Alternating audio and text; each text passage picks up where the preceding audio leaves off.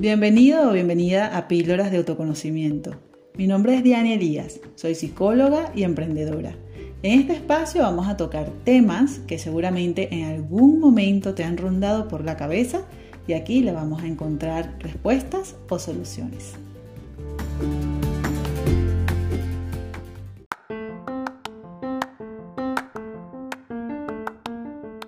Bienvenido, bienvenida al episodio número 64 de Píldoras de Autoconocimiento. ¿Alguna vez has analizado una situación en la que te sientes que estás estancado estancada en ese proyecto de emprendimiento que tienes en mente? ¿Por qué no logras conseguirlo? Bueno, podemos comenzar por el inicio y es nuestra mente y los bloqueos de los que no somos conscientes y rigen nuestro camino. O bueno, mejor dicho, nos lo impiden.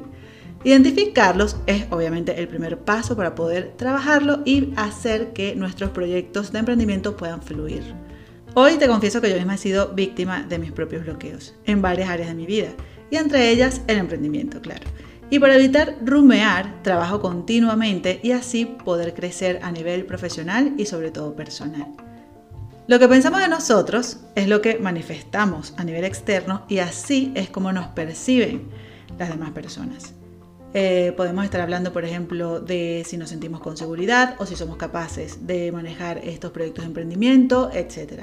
Por eso, si algo no funciona afuera, tendremos que revisar nuestros procesos internos.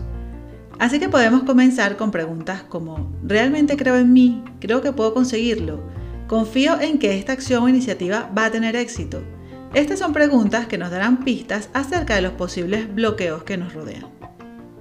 Sin dar más vueltas, quisiera darte hoy tres bloqueos mentales muy comunes que no nos permiten avanzar en nuestros proyectos. Empezamos por el tan conocido síndrome del impostor. Este es uno de los bloqueos mentales más comunes en los emprendedores. Tenemos esa sensación de estar engañando a las personas con lo que hacemos o responsabilizamos a la suerte de nuestros logros. Y así lo que hacemos es debilitar nuestra confianza y dejando de darle valor a nuestro trabajo. De esta manera, Debemos integrar todas nuestras capacidades y habilidades para poder asentarnos en nuestro nicho y así crecer. Otro gran bloqueo es la infravaloración, tanto externa como internamente, y te voy a explicar cada una de ellas. El nivel interno va de la mano con el punto anterior. Es el cuestionamiento de tu profesión. Si lo que haces es lo correcto, si es rentable y un montón de preguntas que lo que hacen es poner en duda cada uno de nuestros pasos. Debemos creer en nosotros mismos. De hecho, viéndolo de una manera objetiva, con autoserendipia podremos valorar qué tan viable y rentable es tu idea de negocio, entre otras cosas, lo que te va a ayudar a mejorar la autoconfianza. El nivel externo también es consecuencia del anterior.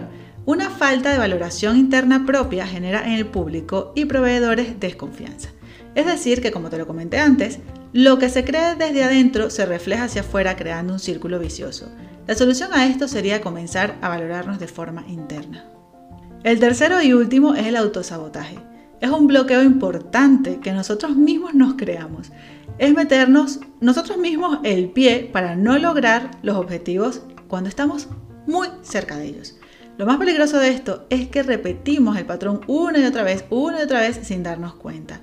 En este caso es importante identificar de qué manera nos estamos autosaboteando para poder comenzar a ponerle frenos cambiándolos con otras conductas. Como ves, los bloqueos son creados y originados por nuestra mente. Así es como normalmente se manifiestan, pero no logramos reconocerlos. Y en vez de ellos solemos culpar a lo externo, el tiempo, la falta de conocimiento entre comillas, el dinero, etc.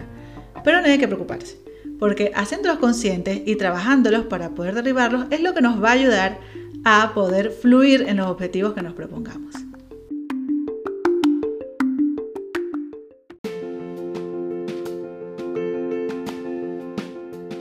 Gracias por dedicar tu tiempo a escuchar este podcast. Espero que lo hayas disfrutado y que te haya sido de gran ayuda.